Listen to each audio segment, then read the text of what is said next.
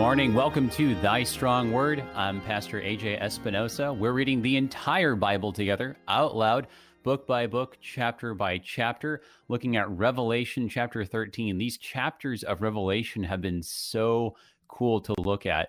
Just, I mean, first of all, it's just it just is cool stuff, right? You've got a red dragon, you've got different horsemen, you've got uh, war and angels, right? I mean, you it's the stuff that would make a good, just you know, uh, I don't know what like a fan that's going to happen is this is a, a message has already done is that the Lord Jesus, who is the Lamb of God, has already conquered for us the ways he already has defended his church.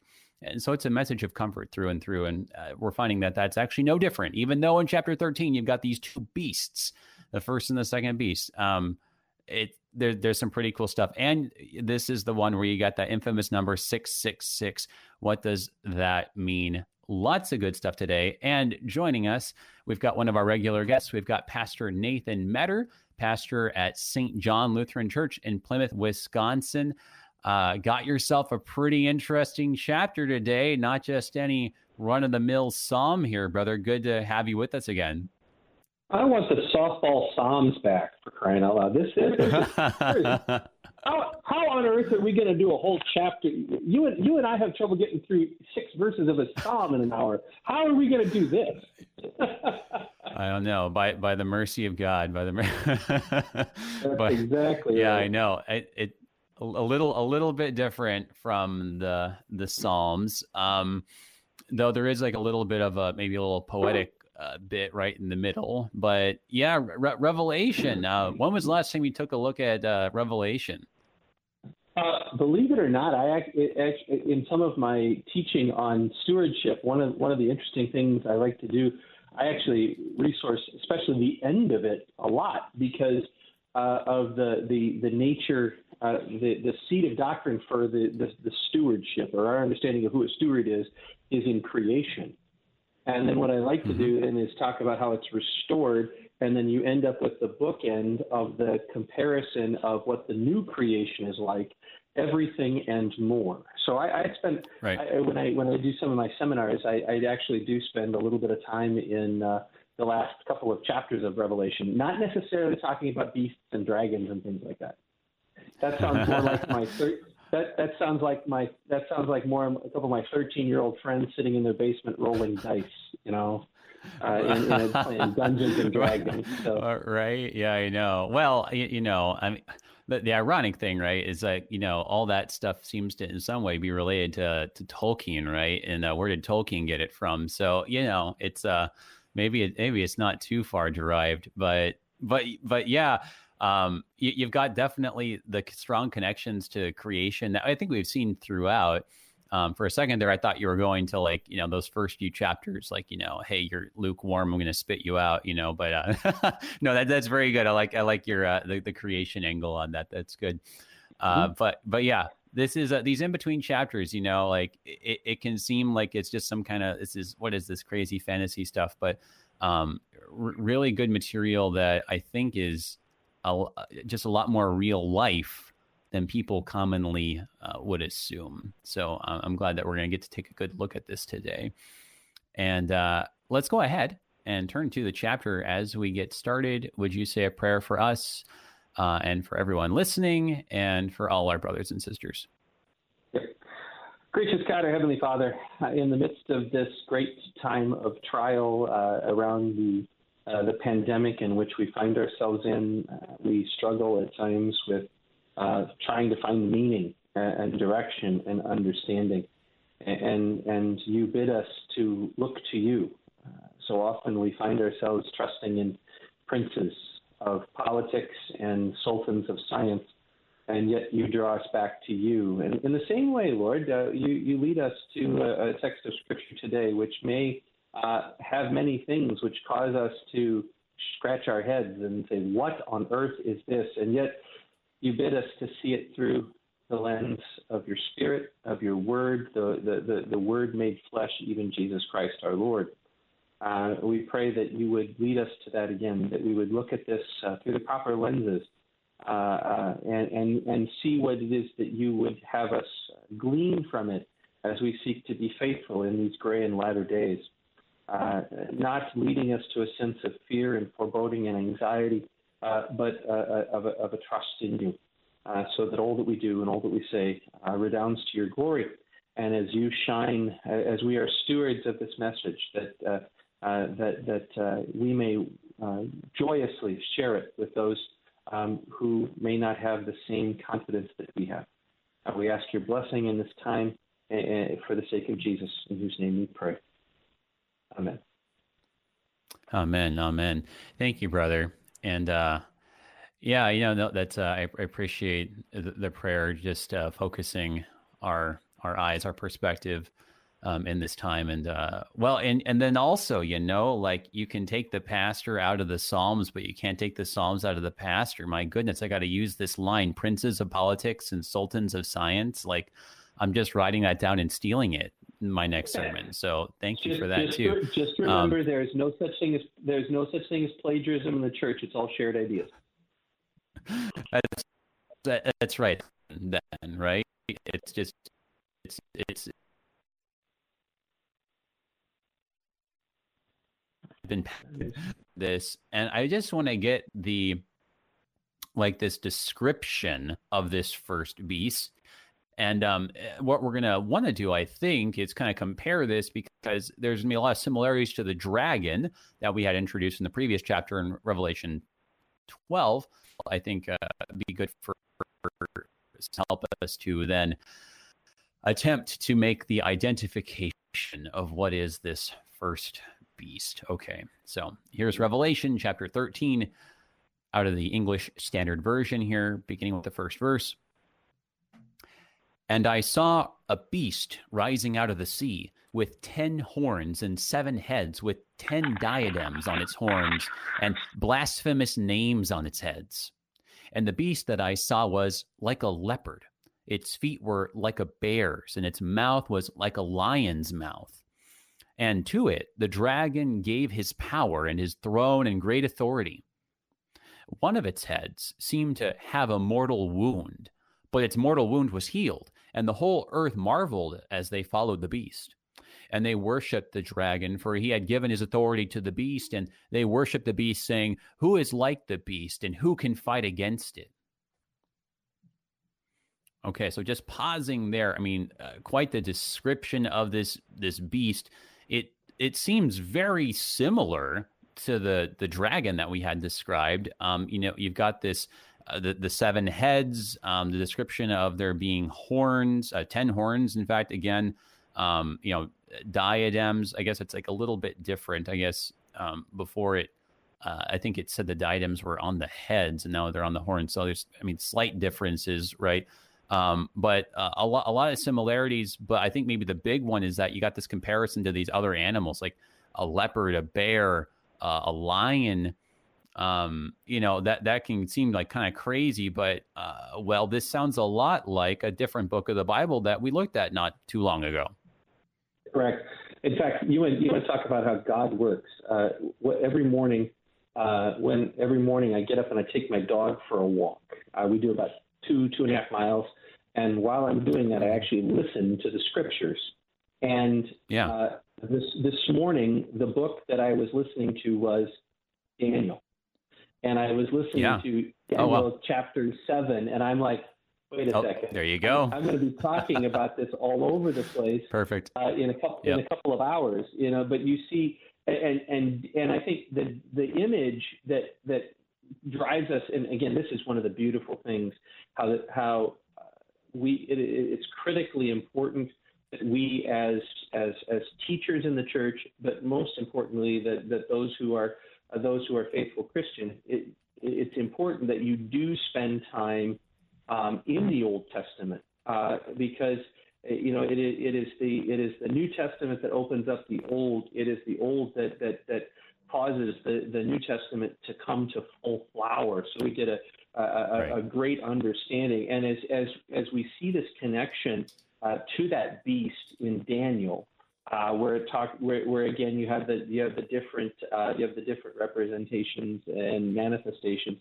uh, it helps us understand a little more uh, of, of of how this is this is likely a reference to some sort of a, a of a political uh, a, a, political entity that is at the service of the dragon from the previous chapter.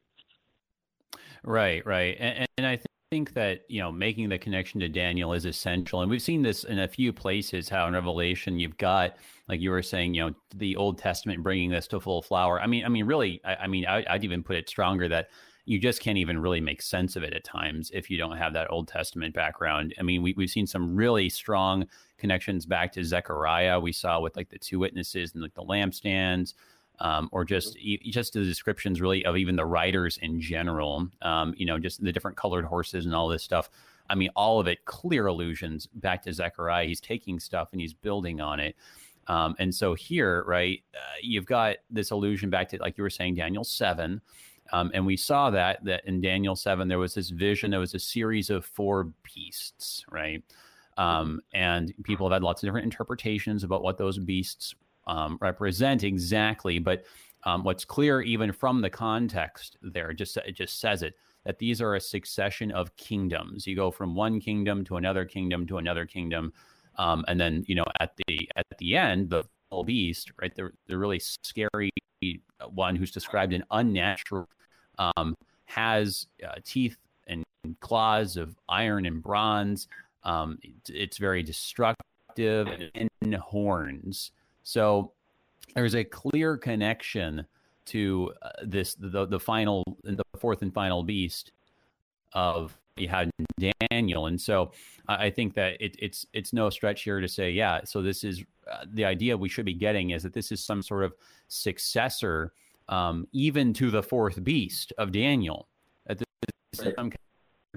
um, and, and, so, I, I mean, to me, this fits really well because as we were going through Daniel, I was explaining how I think those four beasts um, represent Babylon, Medo Persia, Macedonia, and then uh, the Seleucid Empire. And historically, what followed the Seleucid Empire was the Roman Empire. Right which which would make sense because at this time you're you're likely de- you know he's dealing with uh, you know the, the the the Christian church at the time now is dealing with overt uh, Roman uh, very likely dealing with uh, with overt Roman persecution and and right. and this is uh, so so to draw that conclusion and and this is not you know John would not be John would not be led to this uh, simply because uh, because he's you know he, this is not a, some new idea from him. There, there's probably there, right. there's a great deal of of, uh, of of the Talmud which would back that up. You know that would tie that would tie this in. You know, coming out of Daniel, seeing the images and saying, okay, this is the this is the ultimate expression. And and and unfortunately, and unfortunately, we've got those in our day that want which will fit better with the next beast that, that want to that want to draw these conclusions to something that is yet to happen as to something as as, as to something that was happening in John's day, uh, uh, causing problems for the church. Right. Well, I mean, and you know, it's not it's not invalid to see you know multiple as we've seen things on on multiple levels, but yeah, I mean, certainly you've you've had interpreters who they they they seem to like just extract John out of his con. Nothing to say to those seven churches, right? We can't we can't forget this.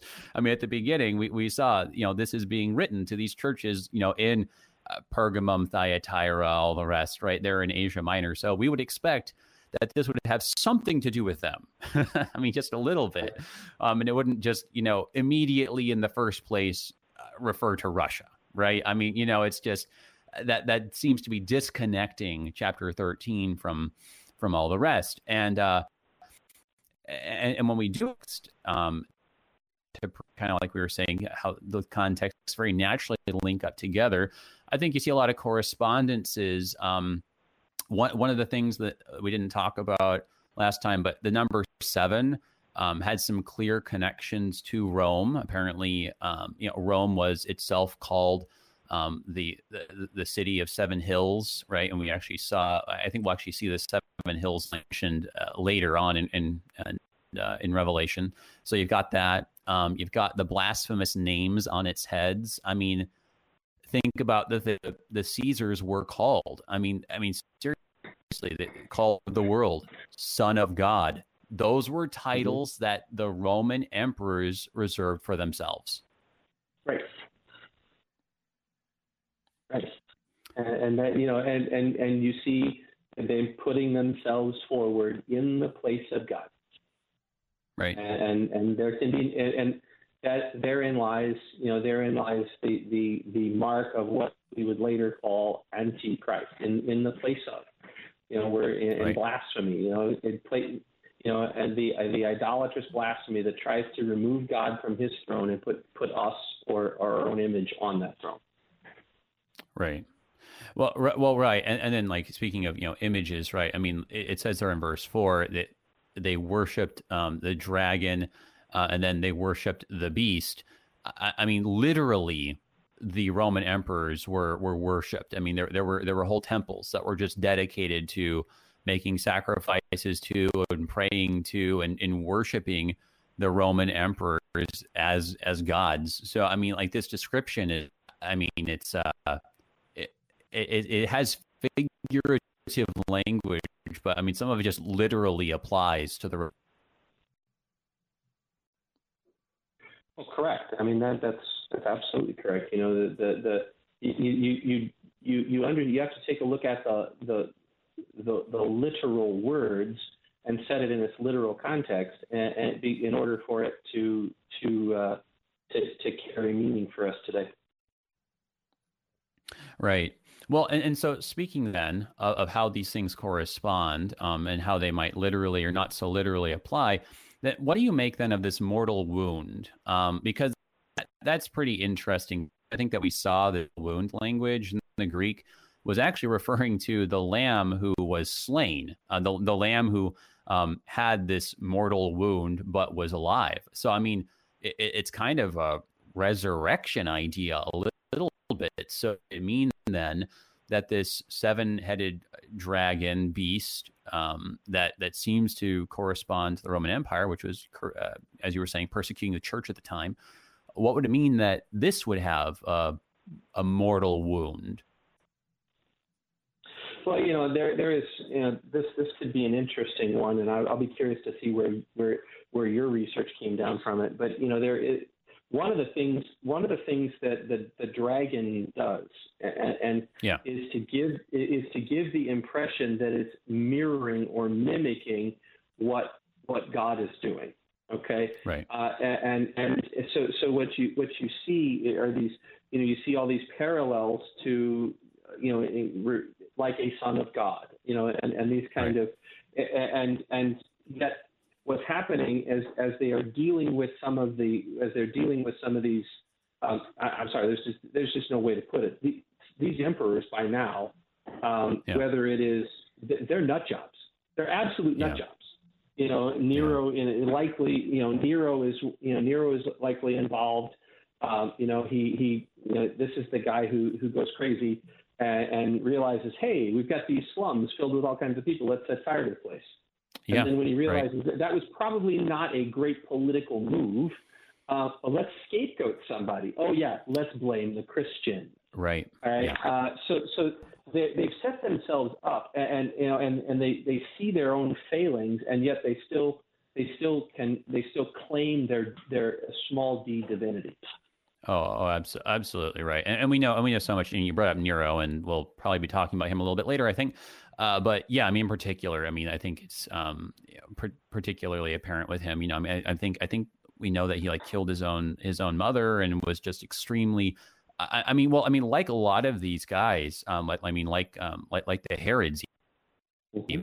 paranoia about their power and um, just, I, I mean, going stopping at at no length to preserve it, even to the point of, as you were saying, basically insanity. I mean, a, real megalomania um, in in the truest sense.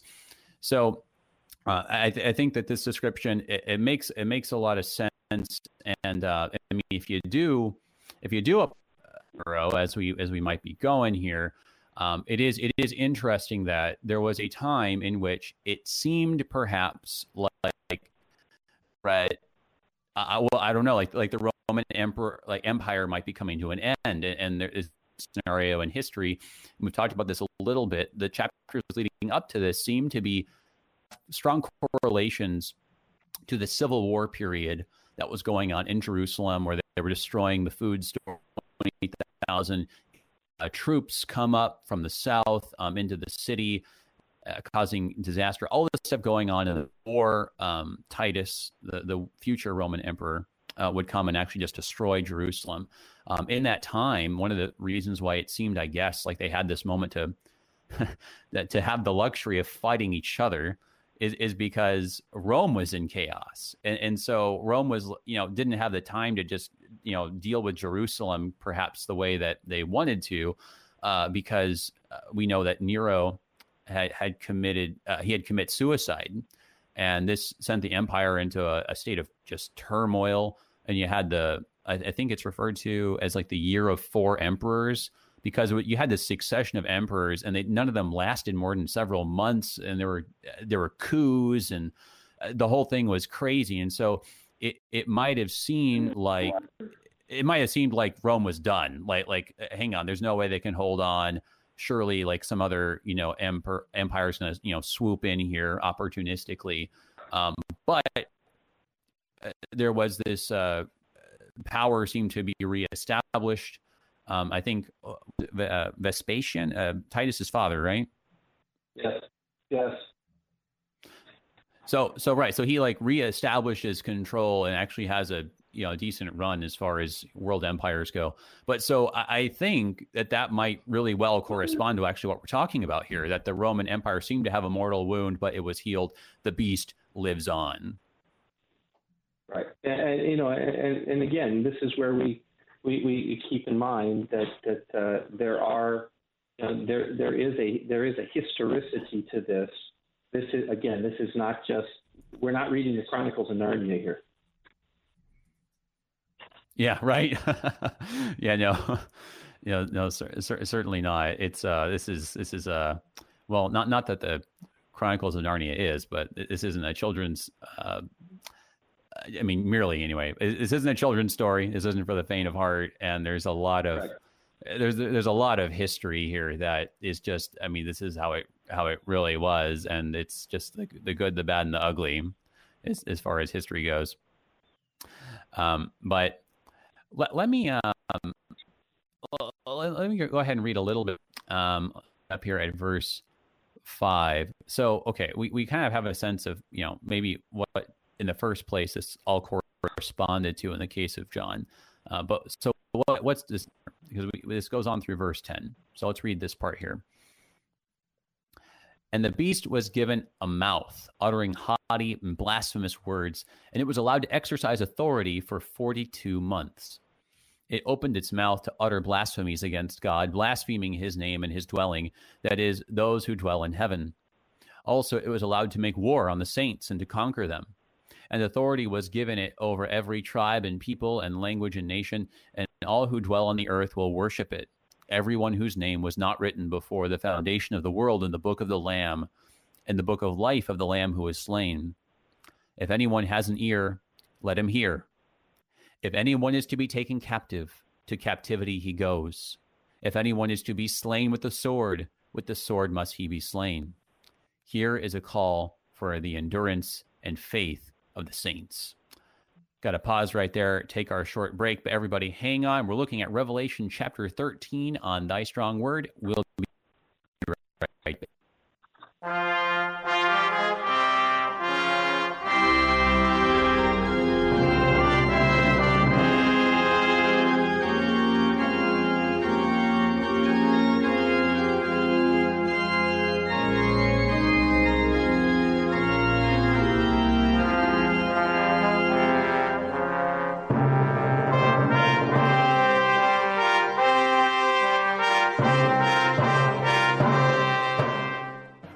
Did you know that for over 40 years, Lutheran Church Extension Fund has had the humble privilege of supporting Lutheran Church Missouri Synod ministries with low cost loans and resources? This is Rahema Kavuga, Synod Relations Manager of Lutheran Church Extension Fund. Because of faithful investors like you, we've been able to help church workers, congregations, schools, and organizations to learn how you can get involved. Call 800 843 8233.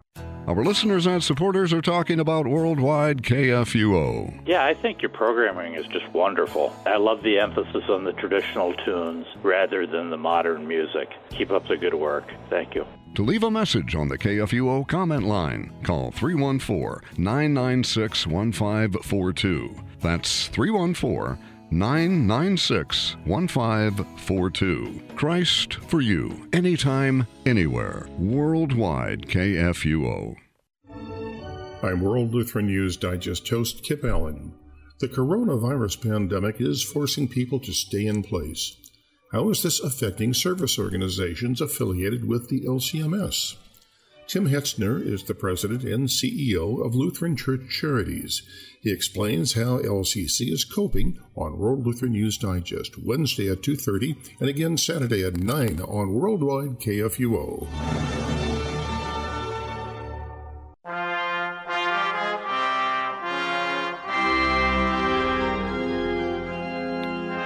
Welcome back, everybody, to Thy Strong Espinosa. We're looking at Revelation chapter 13 today. We're joined by our guest. We've got Pastor Nathan Metter, pastor at St. John Lutheran Church in Plymouth, Wisconsin, looking at Revelation chapter 13. Uh, about this, uh, not for the faint of heart. This is this is history and all of its, I mean, warts and all, right? All, all the all the gore. Um, and we just read this part, this first part, the first half really of chapter 13 about this first beast seeing how it really matches up very nicely uh, with what was going on with, with the Roman Empire. Um, there's a lot of historical stuff. Probably, I mean, I mean, really, there's so many questions. There's so, we could spend, I mean, a week just talking about this one chapter. If you do have any questions, do please give us a call. We we still have him. Thank you for your patience, brother. Uh, if you've got a question, do live. You can call 1 800 730 2727. Or if you're in St. Louis, you can call 314 8250.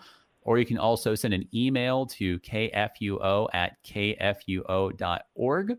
Uh, or, as I was saying during the break, um, if you are on Facebook, if you click on the, the, the link, the chat box on my profile, uh, you can type out a question. I will try to multitask well while not ignoring my dear brother Nathan here, um, because first of all, I'm having a conversation with him about what what's going on. But we uh, we do have a question, uh, if we still have him, uh, from Larry. A question or a comment? Uh, do we still have you, brother?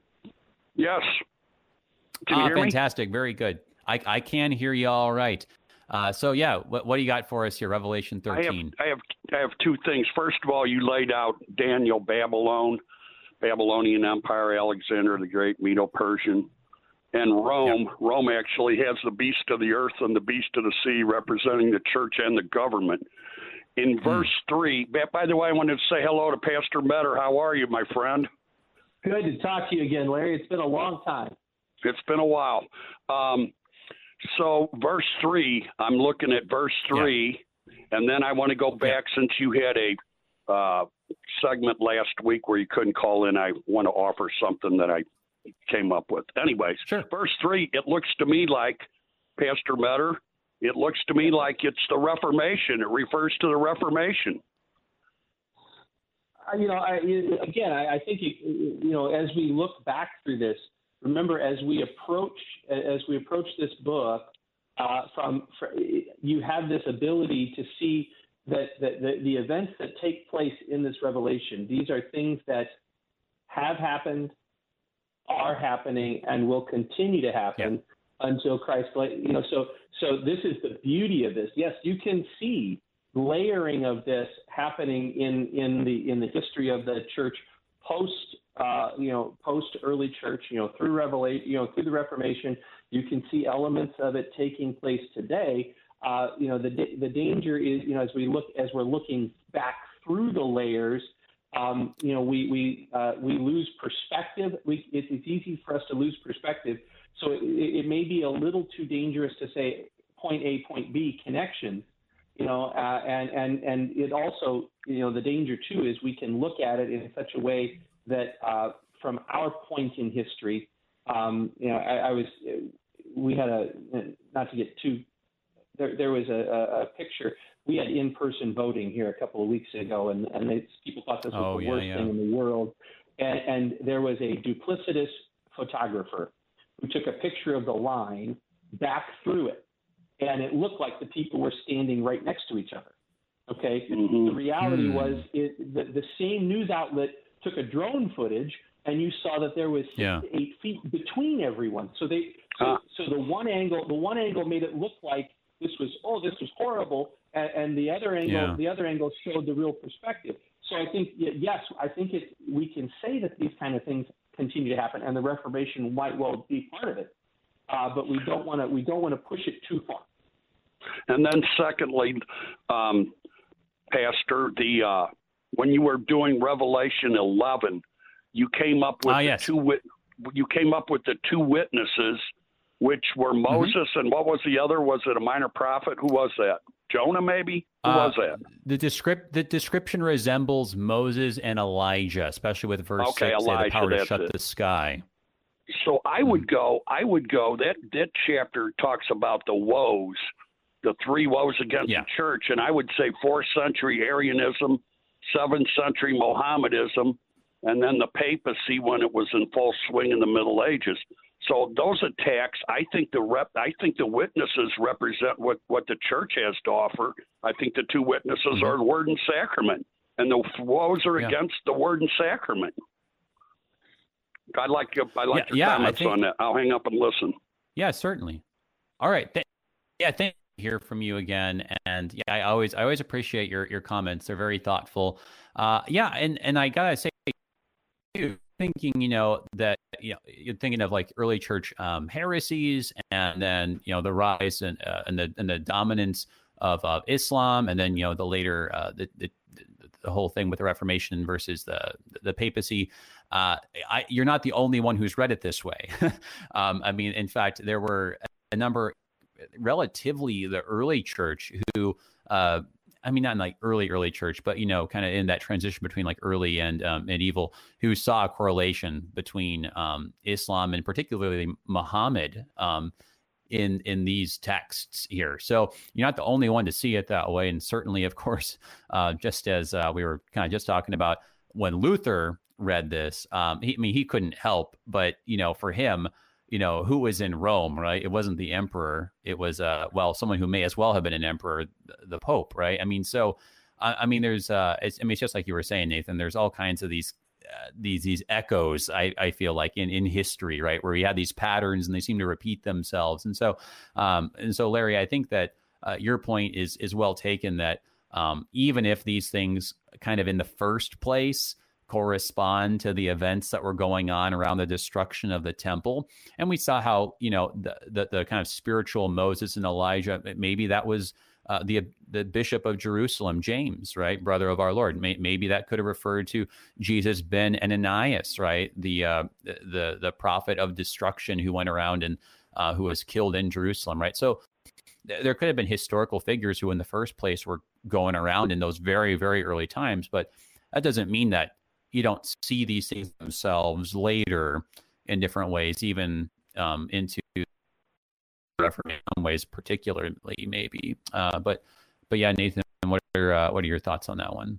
Well, you know, as as I was listening to this, you know, I, it it brought back to an echo of the preacher, which says there's nothing new mm-hmm. under the sun.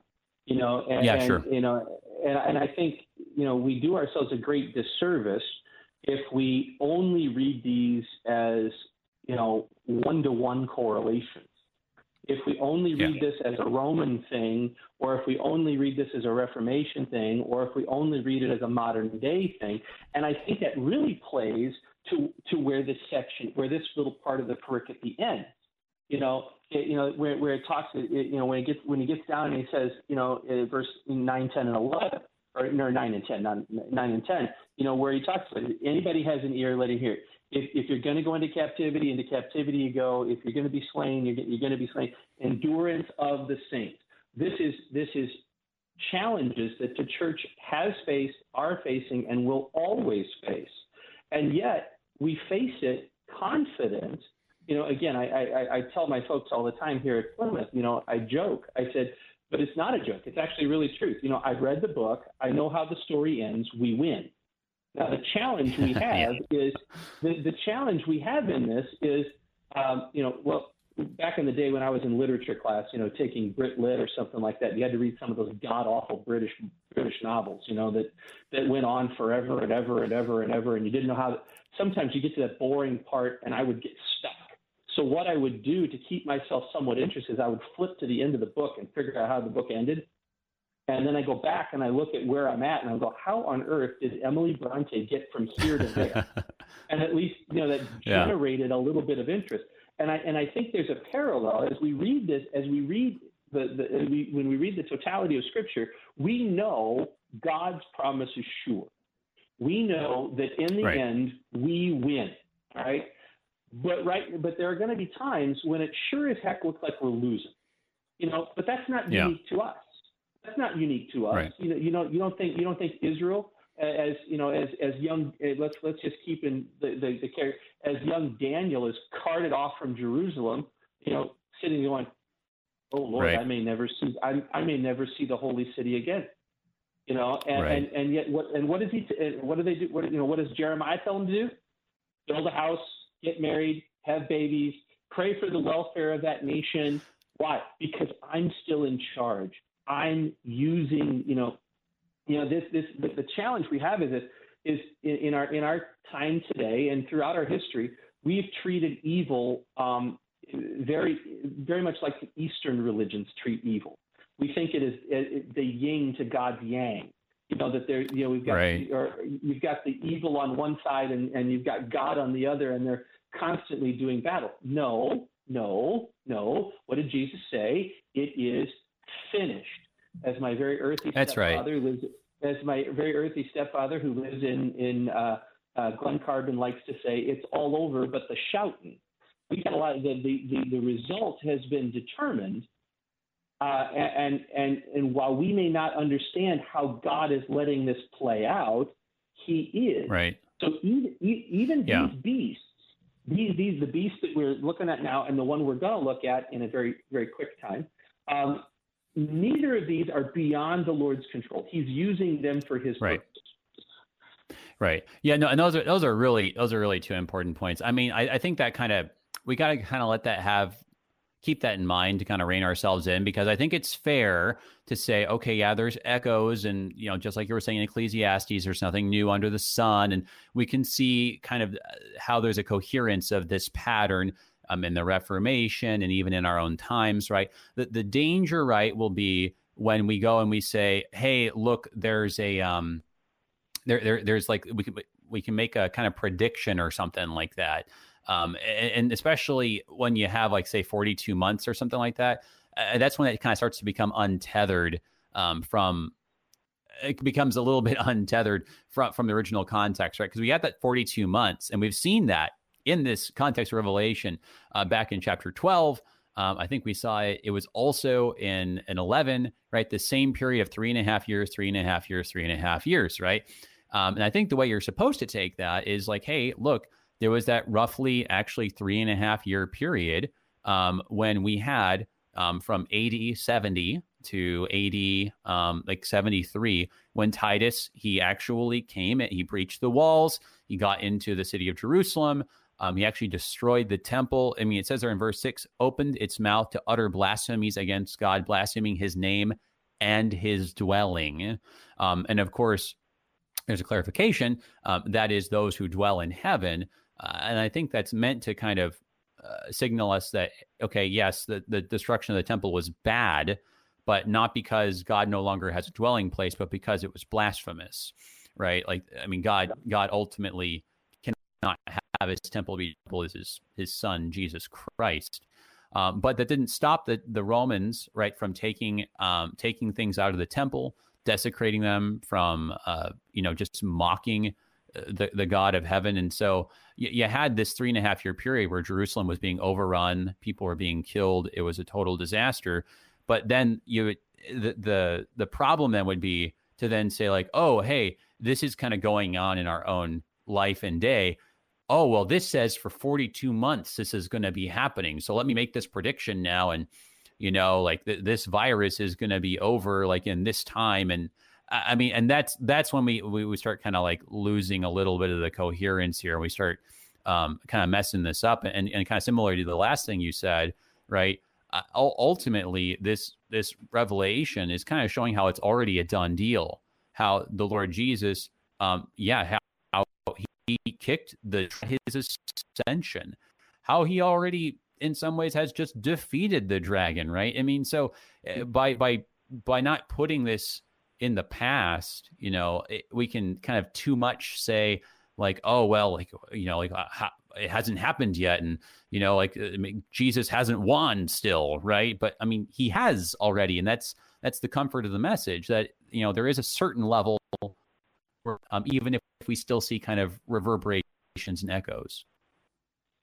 Absolutely. You know, I was to I was to say, you know, this is how you end up with Harold Camping and and all these other guys. You know, they sit there and they get their their their spiritual abacus out and they try and figure they they try and read the tea leaves when you know and yeah. and, and which then which then puts you in that position. You know, all of a sudden they're no different. They're they're mo- they're the modern day Pharisees. You know, you you search the scriptures you're thinking in them, you know, you have eternal life, but but I tell you, they testify to me. You know, and right. and that's where you know when we start to when we start to to parse these when we, we rather than parsing the Hebrew and you know rather than, rather than parsing the verbs and declining the nouns, you know, uh, yeah. you know, eh, you know, and just t- treating it linguistically, when we start parsing the events then we run the we run the risk of you know, and really it's idolatry.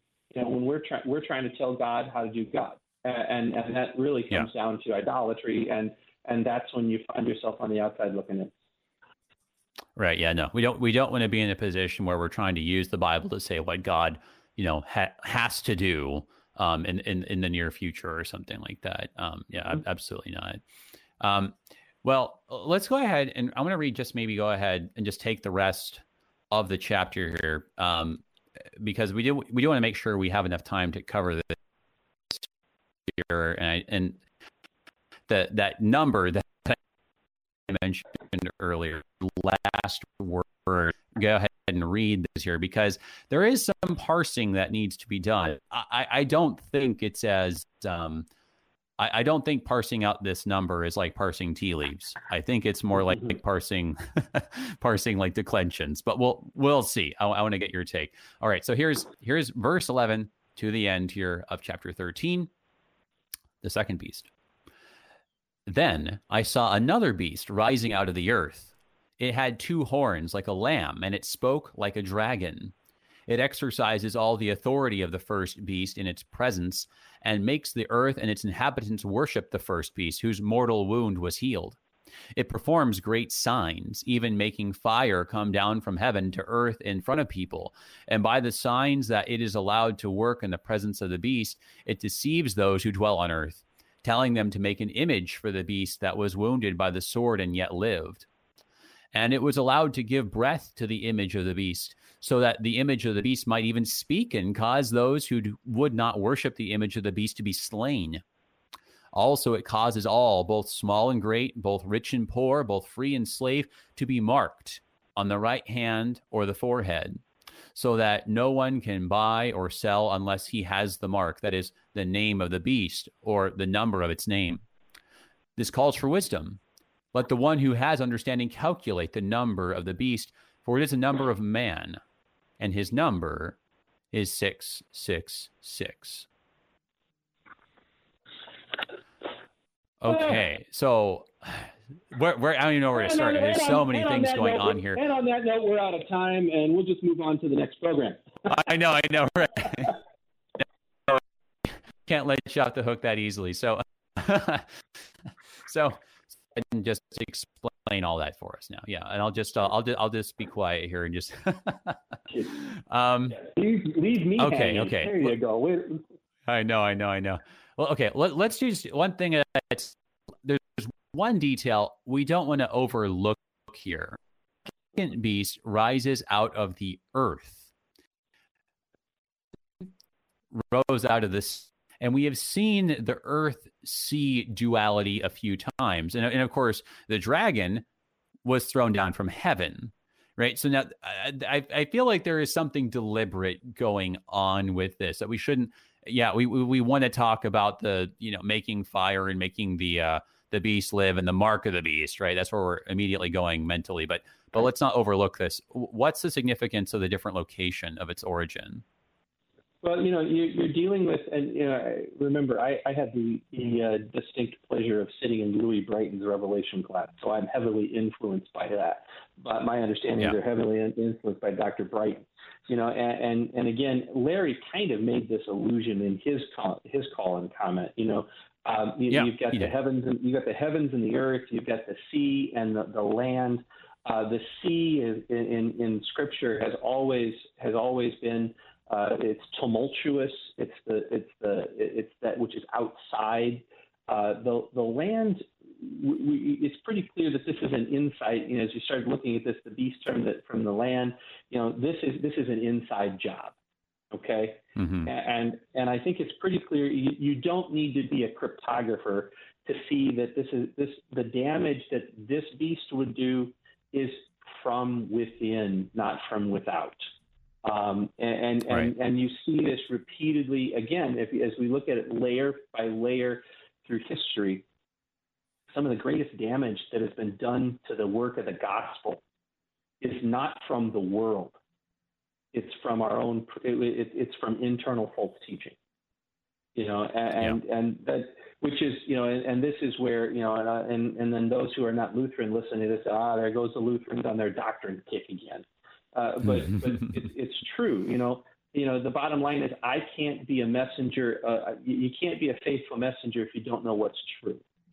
And, and yeah. you know, and, and there is a you know, so this is where the church. This is where the church's mission and and the the truth of what it teaches must coincide.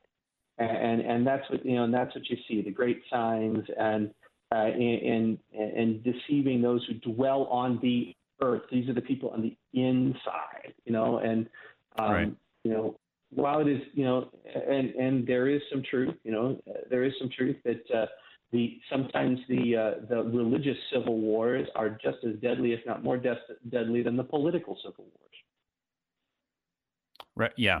No. No. No. That, that that's yeah. No. Absolutely. I mean, and it's uh, well, and it's been interesting too, even in our own day, kind of it, it's easy to get really focused on the, the, the physical costs and problems going on, but there is, of course, a spiritual dimension to all these things. Um, so, so I guess then I, I, I think I, I really agree with the, the angle here. You know, if you think of the sea, this is traditionally the place of um, you know, like chaos, the place of foreigners, um, especially mm-hmm. in the Old Testament. Um, it wouldn't, of course, uh, be any stretch to apply that to Rome. I mean, because Rome is across the Mediterranean. Um, I mean, the Romans had a very intimate connection with the sea. Of course, they just called, they didn't call it the Mediterranean, they just called it our sea um, because they thought they owned the thing. And um, I mean, in some ways, they really just did, though. I mean, uh, mm-hmm. uh, politically at, at this at this point in time, and generals literally did actually come from over the sea to come and wage war and all the rest. So seeing this as coming out of the land, um, and it's interesting too. It says to, had two horns like a lamb, and it spoke like a dragon. Right? Uh, there seems to be this this resemblance, right, to actually the the people of God, and even the bit of um, that's what the two witnesses did back in chapter 11 right um, mm-hmm. So there's a lot of ways in which this this is just being described as this, this is something in the land. This is something that um, has a kind of Hebrew Christian kind of authority or or stamp to it. So um, it, it, seems like this is like you were saying some kind of inside job, um, some kind of as within the consequences you were saying would uh, be false doctrine where this is some kind of uh, you know, Judeo Christian authority in the land that is in cahoots with the Romans um, and is basically there and authorized by the Romans, but is ultimately an enemy of God. And you see that six um, because uh, that that seems to be and I mean you'll have to tell me what you think. In my reading, this is actually a very specific Roman emperor. Yes, absolutely. You know, and you know, and and uh, and and it's important that you see it from the Hebraic side too, right? Because this is how this is how you end up with the six six six. You know, uh, right. you know, if you if you move the if you if you move Caesar Nero into the numerics of the Hebrew language, you come up with six six six uh, the one who has set himself, you know, you know, again, one who has set himself up in the place of God. You know, we have this un, you know, what what, what you see in these two chapters is the introduction to to what you know what we've called the unholy Trinity. You know, you've got this dragon, you've got these two beasts. This is an unholy Trinity. Uh, you, know, you know, not as a not again, not as a yin and yang foil to the right. to, to to the Holy Trinity, uh, but but ultimately showing you know showing its power. That it, it's not powerless, but it, it, it's it's its uh, its its power comes in its ability to deceive. Uh, you know, right. and, and and and that's where you know, and, and that's where it is it is critical. And this is where you know I, I really think the key line in this entire if you were if you were going to say if there is one if there's one phrase in this chapter that that you really need to hang on to is the endurance uh, you know endurance and faith of the saints. You know it's clinging to the truth in the midst of this swirling this swirling sea of deceit and power and bloodshed and and um, things that are beyond our control gets back to us realizing that we are still stewards of the one is in control. Absolutely. And, and I think that that's where we really feel this pattern pressed upon us, even in our day, that we, we find ourselves in situations where uh, the the earthly authorities, right? You know, um, whether that be the uh, sultans of science or the princes of politics, right, um, or both, um, seem to be in alignment, even with uh, certain spiritual authorities um, and, and, those things can uh, they all can be sources that seem to be all on the same page and saying the same thing. And it puts you in this position where you're like well who am i to oppose all that? And hey i mean the the political side and the spiritual side they're all they're all in agreement. So of course that's just right. Um, and, and it just it's really you find yourself you find yourself in a situation where it's very hard to resist it. And and similarly to as the description of the mark of the beast here right where you can't buy or sell right? Unless you have this mm-hmm. mark, it feels like you're a total outcast. It feels like you just, unless you go along with the program, like you just can't function. How how could life work? And and we find ourselves in situations like that um, often enough as well. I think that in the original situation, this probably uh, the word mark there in Greek is a word that actually can just plain mean coins, can just plain mean uh, money. Um, and, and and literally, you actually had the money printed with the names of uh, the emperors. Um, and it's just as you were saying, and this is actually very impressive to me. If you if you take uh, you know uh, Caesar Nero and you put that from Greek into um, Aramaic, you get six six six when you do that numbers. In in uh, Rome, uh, in Latin, you get.